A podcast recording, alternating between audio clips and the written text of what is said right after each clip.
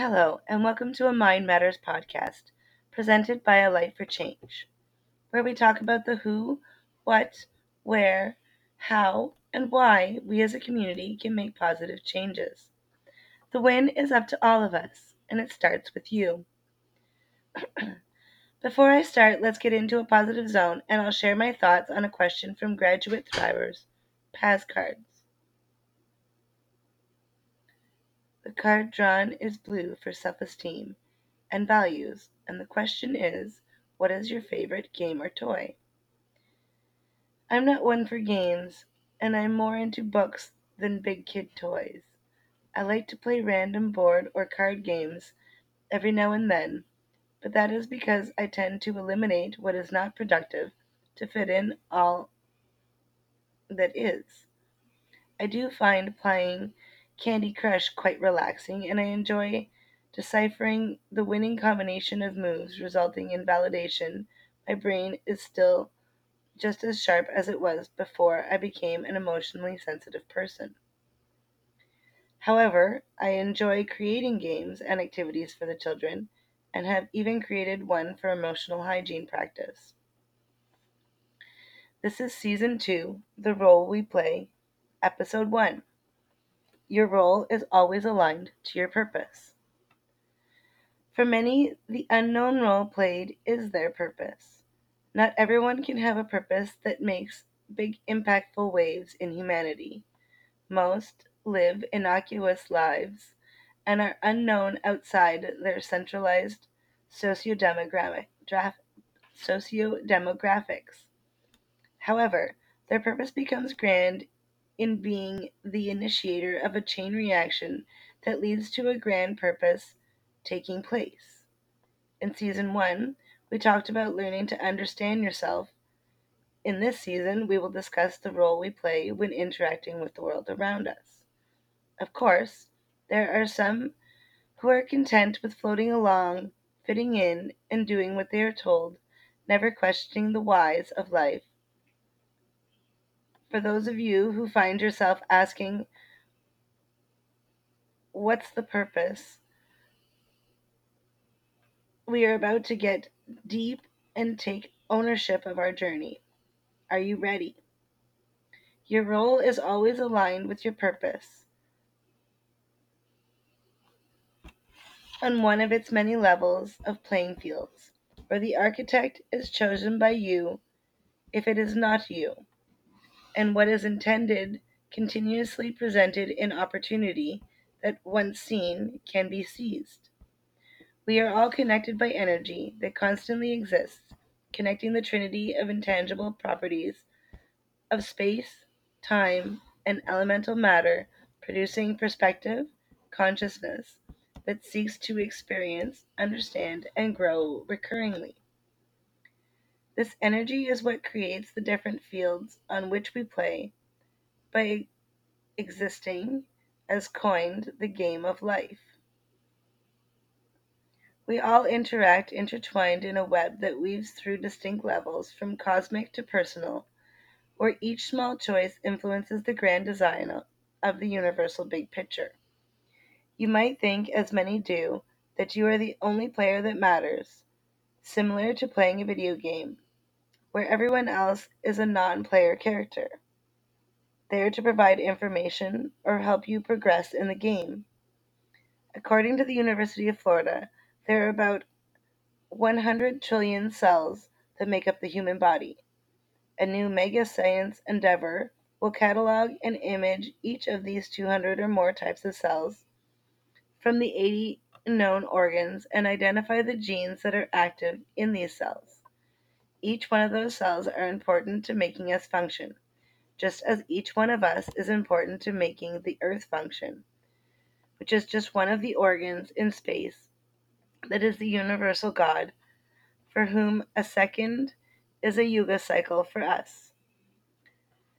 Just like our cells serve their individual function, their cell groupings function, our organs function, and therefore us, by following instructions from a primary organ, the brain, aligned to a secondary organ, the heart, regulated by the lungs,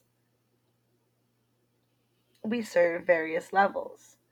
We are always playing on the universal game board, which has a constant purpose for us that is to experience, so that the universal brain can record information in the Akashic record as a code all within can understand. When we experience life, we present results to the grand query of possibility that expands eternity. Stepping down a level, we get to the timeline game board, where we design the progression of our lives past, present, future, and afterlife. All the great faiths of the world have described this interactive play as being done by the subconscious by applying a value to our experiences and reporting the plan as well as the results to the Akashic to be processed on the very on the previous game board. The next game board is Earth, which most of us realize how our plays impact, but rarely consider our actions as a play of hand or how we transmit the energies that run through her like nerve fibers within us. When we learn to recognize the life force of Earth, our conscious connection allows us to make plays with the intention of allowing Earth to provide ample resources to make the game of life easier to play. Having those resources is beneficial as the next level down is a maze of choices that form a map of the world we live in, where we decipher the plays put out by the millions of other players and determine our stance in life by creating our character's avatar, adjusting the appearance, picking different tools from inventory, and changing our environment with each new set of choices played as each takes their turn.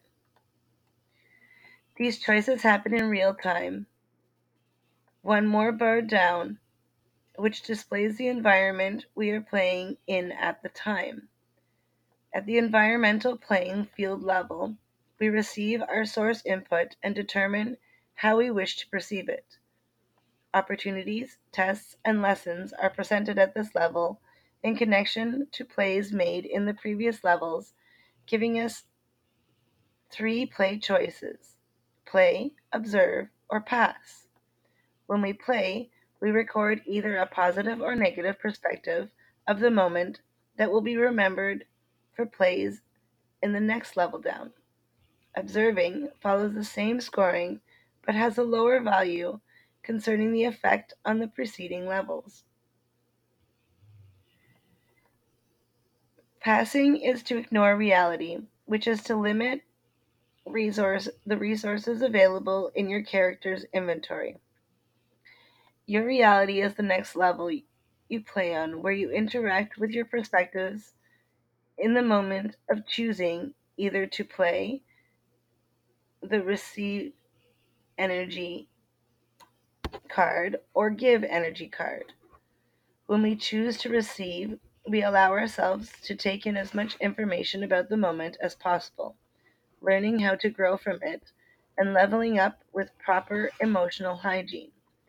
Choosing to give is to allow the moment to consume your thought energy and affecting future plays by placing a lens of pain over your choices. The last playing field is our plan for life, which is the one we con- consciously interact with the most often, but feel uncertain on how to play due to lack of conscious consideration of our interaction on all the other levels. Our choices in each moment not only impact the next moment for you, but ripples into how others perceived the moment. The impact of how your choice rippled to another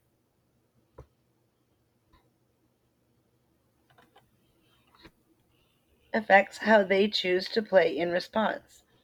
Every second, there are billions of choices happening, creating ripples that hit other ripples, impacting the environmental playing field.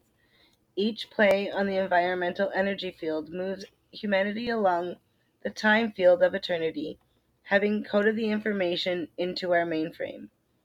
The first choice eventually affects the initial universal board by becoming thought in a universal mind of God by any name. Our role in understanding our purpose is to recognize how we play on all these levels and do so with the intention allowing you to become the architect of your purpose. In faith, it is highly regarded that God is the ultimate architect, and we should just let the colloquial Father, as the giver, do his job, with us complacently receiving as the cells of the organ we call Earth, the colloquial Mother. I believe thinking this way is lazy and certainly not worth us being given bountiful resources. The universal God that encases all these levels is busy recording all we experience as a thought that flashes in its mind, perceiving the information as a code which we understand and innately live by. It is our role to gather the information through our experiences in a way that productively allows the universal God to believe its life is joyous and worth caring for all the cells within that make the whole operate, being us. This in mind, we have the choice to either be the architect of the information we transmit, allowing the energy waves that connect the levels, or you can let the part of your consciousness that plays with the time energy in eternity decipher all the plays on the table and play for you. When you let time play, rule the plays in your conscious control. You do not allow the moment to be transmitted with the contextual information that emotional hygiene brings and creates a disconnect between the emotional impact as it is perceived and reality. Eternity then applies a negative value to what is recorded of the experienced moment, which is seen by time as the opportunity for growth, and you will become pawn in the subconscious you will use to show humanity why it needs to transform into something better by learning its lesson from falling or failing the you as an important cell that keeps the big picture the epitome of pulchritude.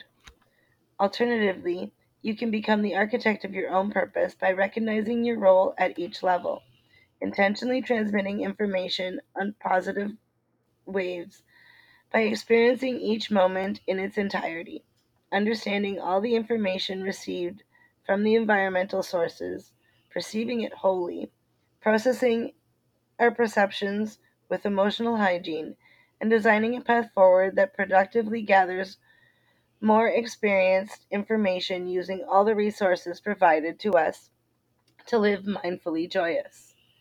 Being the architect of your purpose allows you to see the opportunities worth seizing, appreciate all that you have in your inventory to take advantage of the opportunity that was presented to you, and enjoy experiencing life.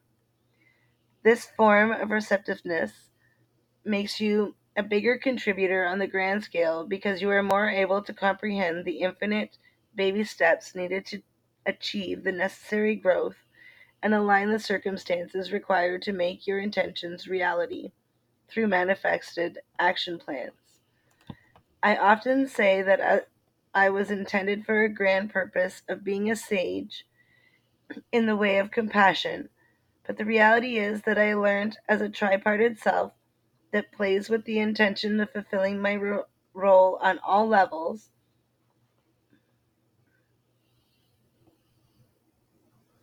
I cannot say that what I learned at what point on the timeline of energy, of the eternal energy field, but I know I came into this life with a new, unique way of perceiving the world than most.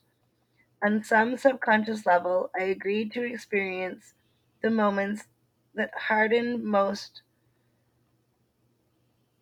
into a dark mass of energy with the promise to remain a soft light emitting source that gives energy to others. The universe aligned my circumstances to have a father that gave me the tools to see the world with many with compassion and the universal mind coded my cells to heal emotionally and physically, with ease, so I may lead all the cells, my peers, in knowing they can do the same. My role in fulfilling my purpose was to repeatedly be beaten down until I learned all the lessons I share in my words herein. The blow that gave me the authority to step into my role as a sage was certainly not one I planned. I saw my son's future as clear as I saw each moment that he experienced. But the part of me that exists externally, interacting as a memory or thought at each micro interval on the timeline, the part of me that is a cell within the universal God that receives electrical message signals from its mind formulated in conjunction with the player that is Alex, my son, at the same level, that it was the best way for me to learn the lesson that gave me my Akashic certificate, allowing me to be one of millions who will guide those we interact with to see it's time for humanity to heal from its emotional wounds with compassion and understanding for each other on all energy levels. It will be these million souls that will become the beacons that alert others to seize the moment to heal when the opportunity arises for them. The opportunities being presented to everyone on earth at this point on the eternal timeline are that of healing as a global purpose. As we walk into the emotional age for humanity, some will seize the moment to help culture learn to heal. Some will perceive their role in moving resources to aligned efforts. Many will be driven to inspire people to find their life of joy. A significant number will guide others to heal by example, while almost all the rest will be inclined to take the steps to their own life lessons so they can see who they are as someone who has gratitude for being molded into their true self from each transformational hardship. The healing phase is long and arduous. An age can be thousands of years, and it will take that long for humanity to heal from the emotions we hold when thinking back on our history. It can be hard to see how far we've come when we reflect on the hardships that transformed us. We will understand at the end of this age that we no longer need to use our pain to motivate us. To pillage Earth of resources to help us develop because though Earth sacrifice as humanity has grown from all these lessons, it needed to do so for each human can be a productive member that willingly gives their energy in positive ways to pump quality life through the organ that is earth into the universal God. So it desires to treat the vessel that contains the universe with love and respect. I believe that this will reflect on us in the next age as we code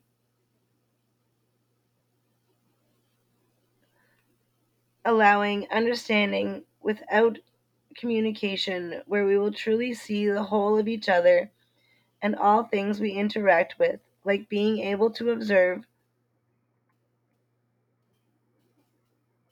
Dr. Neil deGrasse Tyson's spaghetti plate, world lines. For cultures to heal, we need to discover how generational trauma has formed the biases we all live by. Like the belief that racism is ever prevalent when it is no longer, having been transformed into appropriation and bigotry, with only a handful in the latter grouping, and most using appropriation to understand what they do not. With cultural healing, we will be able to share our cultures with pride, contributing the best lessons each had to offer so as to show humanity the way to live with experienced peace and camaraderie. Aligning our use of resources will likely be the hardest battle to overcome during the emotional age, as every faction will view their cause as more worthy. It will take strong leaders to find an amicable balance in resource distribution. As we consider all the resources a, fin- a financial asset to a country, I foresee great political anguish in learning to share for the greater good, and perhaps a revamping of what political responsibility looks like.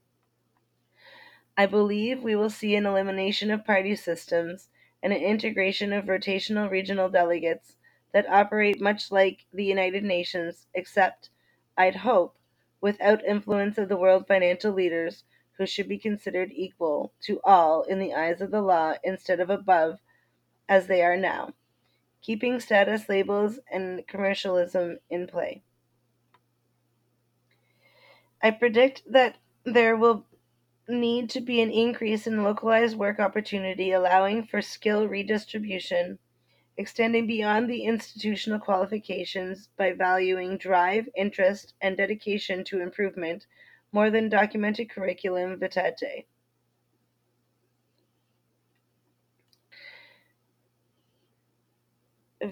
Sorry. We are already seeing an uptake in inspirational influencers who are promoting mindfully intentional living by being connected to all things in the moment through grounding and focused movement that connect our senses to our emotions, aligning our mind and body to better hear the voice of our souls. Martial healing arts have exploded in popularity over the last few decades since life as we knew it changed from mental survival to feeling and understanding. However, there has also been a rise in the use of mental warfare to establish hierarchy, particularly amongst those who fear losing the power they held through our days of being mental slaves across the globe.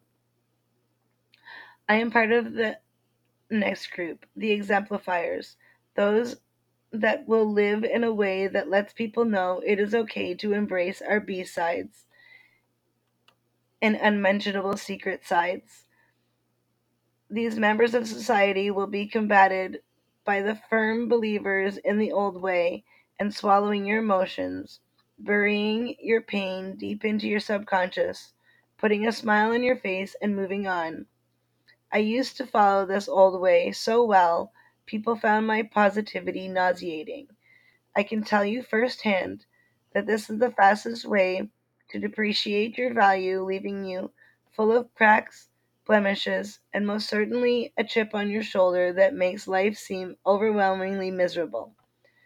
Although this way of thinking has proven to add a callous layer of tough durability to the human soul, it has also been recently proven to be the cause of the alarming rate of mentally afflicted behaviors and a reality that 75% of society is on the precipice of a nervous breakdown or malfunctioning.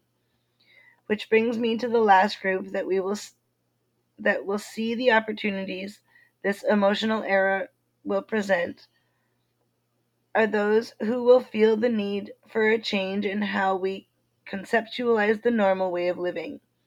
These members of society will find the concepts presented by the aforementioned groups uncomfortable but worth embracing.